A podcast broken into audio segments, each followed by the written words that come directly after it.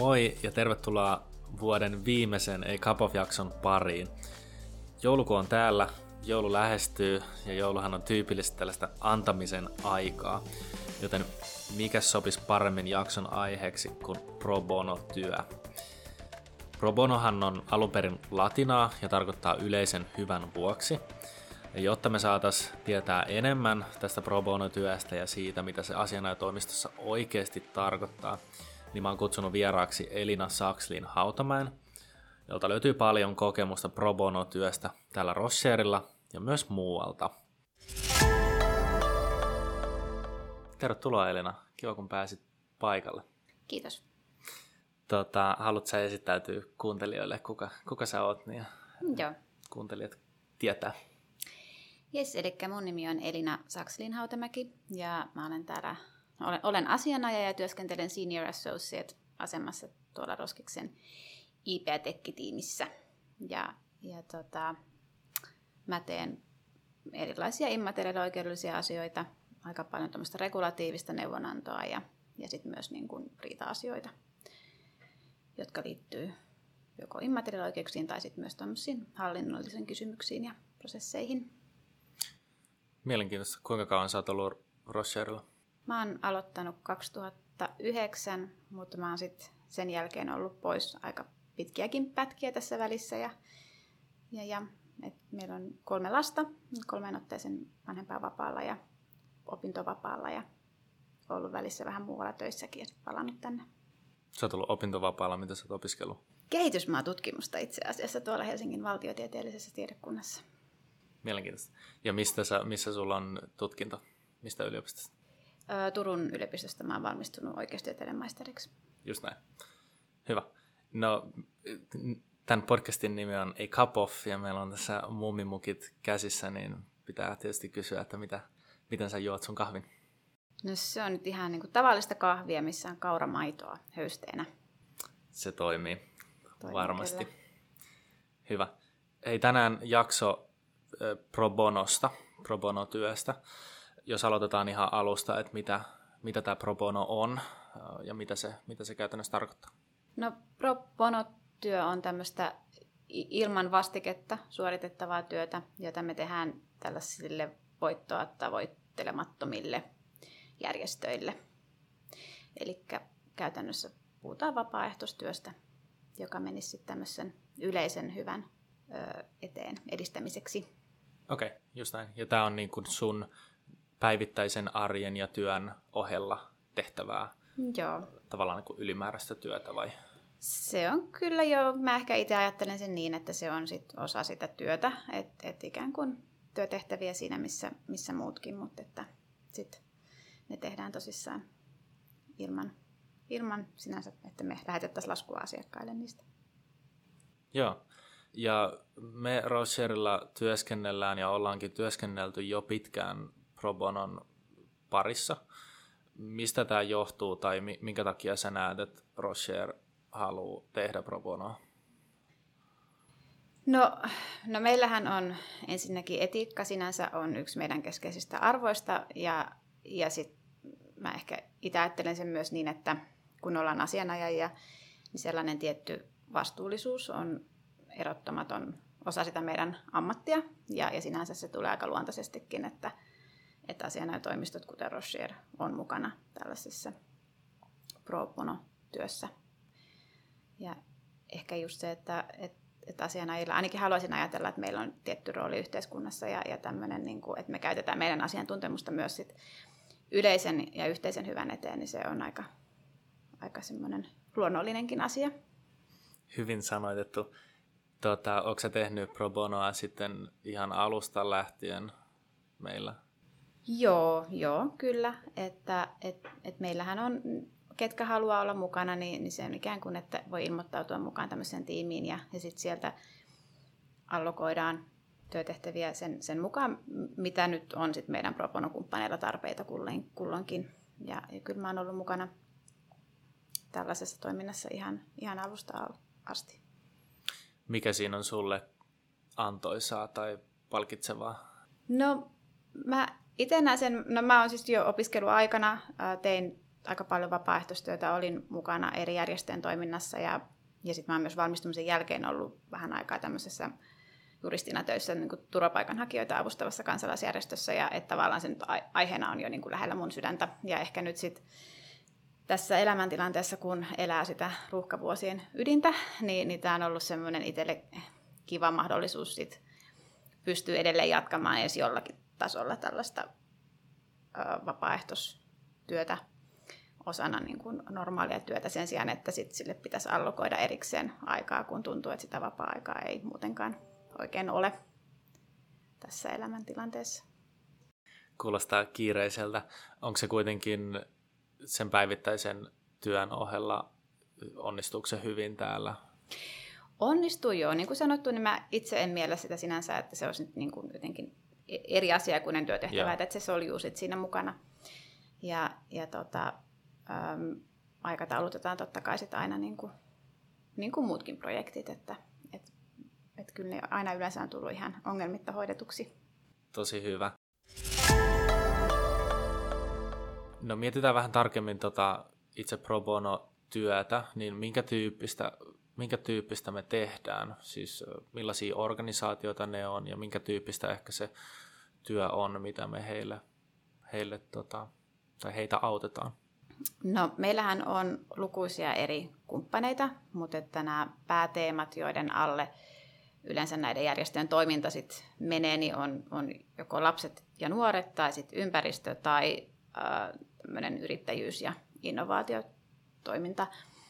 Ja jos mä nyt annan jotain esimerkkejä meidän kumppaneista, niin, niin Kummit, Pelastakaa lapset ry, John Nurmisen säätiö, joka sitten taas niin liittyy Itämeren suojeluun, ja, ja sitten nuori yrittäjyys.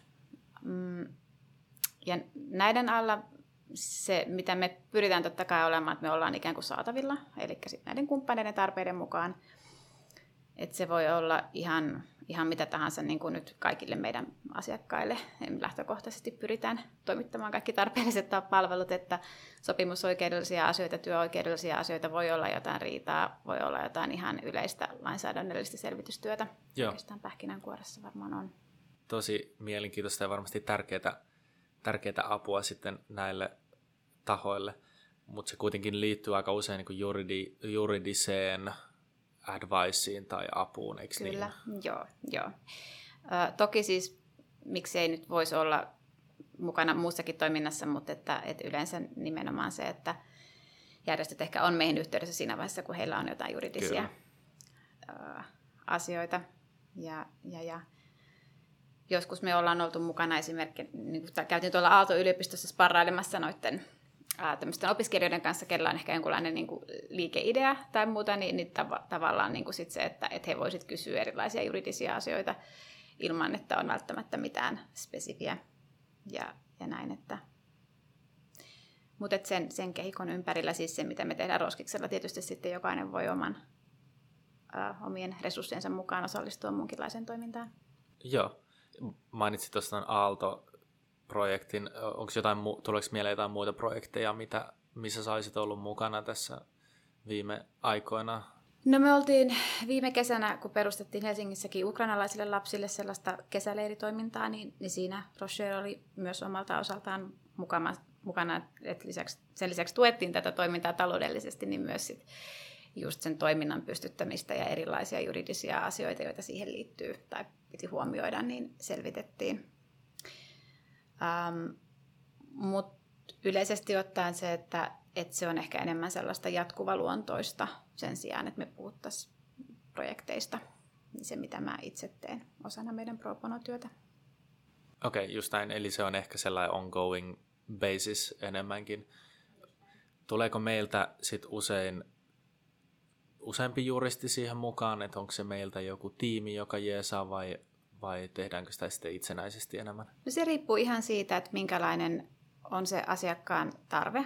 Eli jos se on sellainen asia, minkä yksi henkilö pystyy selvittämään, esimerkiksi vaikka tietosuojaan liittyvä kysymys, niin, niin silloin se on varmasti se yksi ihminen, mutta sitten taas voi olla, että jos on vähän kompleksimpia asioita, joissa pitää huomioida eri oikeudenalojen asioita, niin silloin siinä on sitten useampi ihminen, jotta me saadaan se tarvittava asiantuntemus.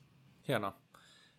No, me tehdään Rocherilla pro bonoa ja varmasti moni muu asianajotoimisto tekee, mutta jos miettii opiskelijan näkökulmasta ja ei vaikka ole töissä vielä asianajotoimistossa tai sillä hetkellä, niin on, onko se opiskelijan mahdollista osallistua pro bono projekteihin tai yhteistyöhön?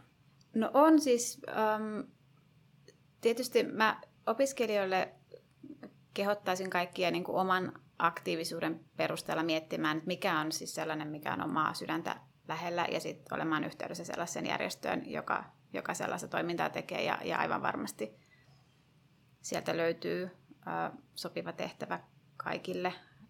Sitten tietysti, jos sä oot meillä harkkarina tai, tai juristina, niin sit sitä kautta pääsee mukaan myös siihen pro bono-työhön, mitä me Rocherilla tehdään. Mutta mä itse kyllä kehotan kaikkia nyt kuitenkin tässä maailmantilanteessa niin varmasti tarve kaikille ylimääräisille käsiparille on olemassa ja, ja kaikki apu otetaan varmasti vastaan ja, ja tosi paljon ja koko ajan enemmissä määrin meillä on erilaisia kansalaisjärjestöjä. Ja, ja kyllä mä näen, että, että se on sellainen asia, joka sitten siinä vaiheessa, kun hakee töitä, niin varmasti pannaan merkille ja, ja ainakin itse sitä, sitä arvostan.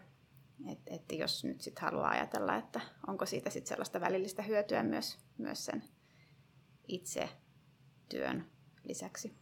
Just näin, hyvin, hyvin sanottu.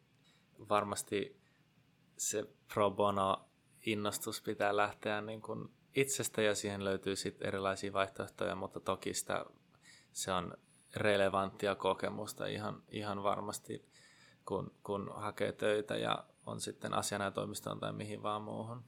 Ja näin ehkä niin kuin spesiaalina ajan jaksona tässä, niin kaikista, kaikesta jeesistä on kyllä varmasti hyötyä. Ja se on hienoa, hienoa että opiskelijat, jo opiskelijat on, on tällaisesta pro bonosta kyllä kiinnostuneita. Jos opiskelija on treiniin tai harkkarina nyt sitten asianajotoimistossa, on sitten meillä tai jossain muualla, niin miten pääseekö harkkari kanssa osallistuu halutessaan sitten pro bono?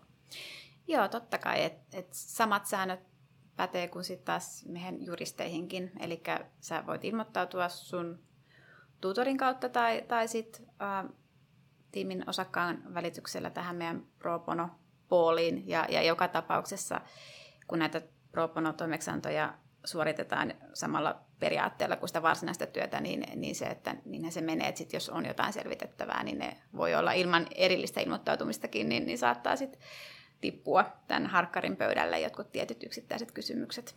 Mutta että ilman muuta siihen pääsee myös mukaan jo harkkariaikana ja, ja varmasti avosylin otetaan vastaan kyllä. Mukava kuulla ja varmasti treiniinä tietysti riippuen siitä työtehtävien määrästä ja, ja omasta kiinnostuksesta, mutta varmasti on, on mielenkiintoista hommaa se, se pro bono-projekteissa mukana oleminen. Otetaanko tähän väliin Jodel-kysymys? Hyvä, eli joulu tosiaan lähestyy ja Jodelissa ollaan Juristit-kanavalla kysytty tällaista. Menee snadisti ohi meidän ehkä tämän päivän aiheen, mutta siellä on kysytty näin, kun Keneltä sisäpiiritietoa Mordorin tämän vuoden joululahjoista? No mitäs Elina, onko meillä mitään tietoa tämän vuoden joululahjoista? No ei, mä yritin vähän kysellä meidän tiimissäkin, mutta mä en saanut mitään, mitään enempää insightia, mutta tota, mä oletan, että tällä kysymyksellä vähän vihjataan näihin meidän kynttilöihin, muun muassa mitään surullisen kuuluisat tuoksukynttilät, mitä saatiin saatiin tota jokunen vuosi sitten. Niin siis kerro, kerro näistä kynttilöistä kuuntelijalle, joka ei tiedä. No siis mä taisin itse asiassa itse olla sinä talvena äh, vanhempainvapaalla niin, että mä palasin sitten sen jälkeen ja, ja tota, mä löysin mun huoneesta semmoisen ison kasan sellaisia tuoksukynttilöitä, missä on niin Roskiksen logo.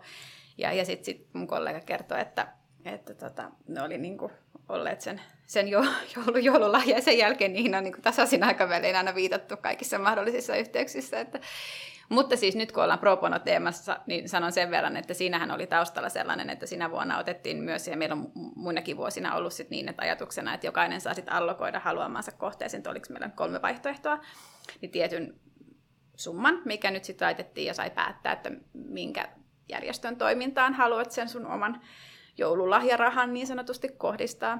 Eli tota, niiden kynttilöiden ei ollut sinänsä tarkoituskaan koskaan olla mikään ihan sellainen persee-lahja. että, mutta tota, joo. Mutta mulla ei valitettavasti ole sisäpiirin tietoa. Jäämme odottamaan. Meillä on myös ollut sellaisia PR-lahjoja, niin kuin Rossierin historiasta kertovia kirjoja, mitä mun mielestä jossakin vaiheessa harkkarit sai lahjaksi, kun ne lähti.